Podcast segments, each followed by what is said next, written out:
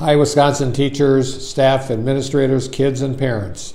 Governor Tony Evers here, welcoming you back to school this semester.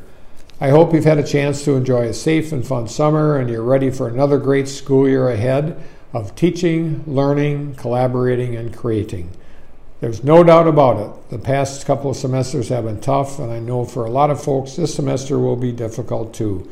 Every semester over the last 18 months has presented new challenges and this semester promises to be different still. But in the midst of all that, I'm incredibly proud of how hard you've worked to always do your best to support your friends and neighbors and to help keep each other safe. And I know you'll keep it up this semester too.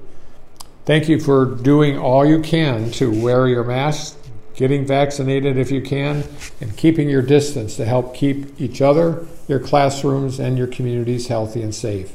I know if everyone masked up, stays safe, and continues to be good, kind, and respectful neighbors, we can get through this pandemic together. So, with that, stay safe, study hard, and welcome back to school, Wisconsin.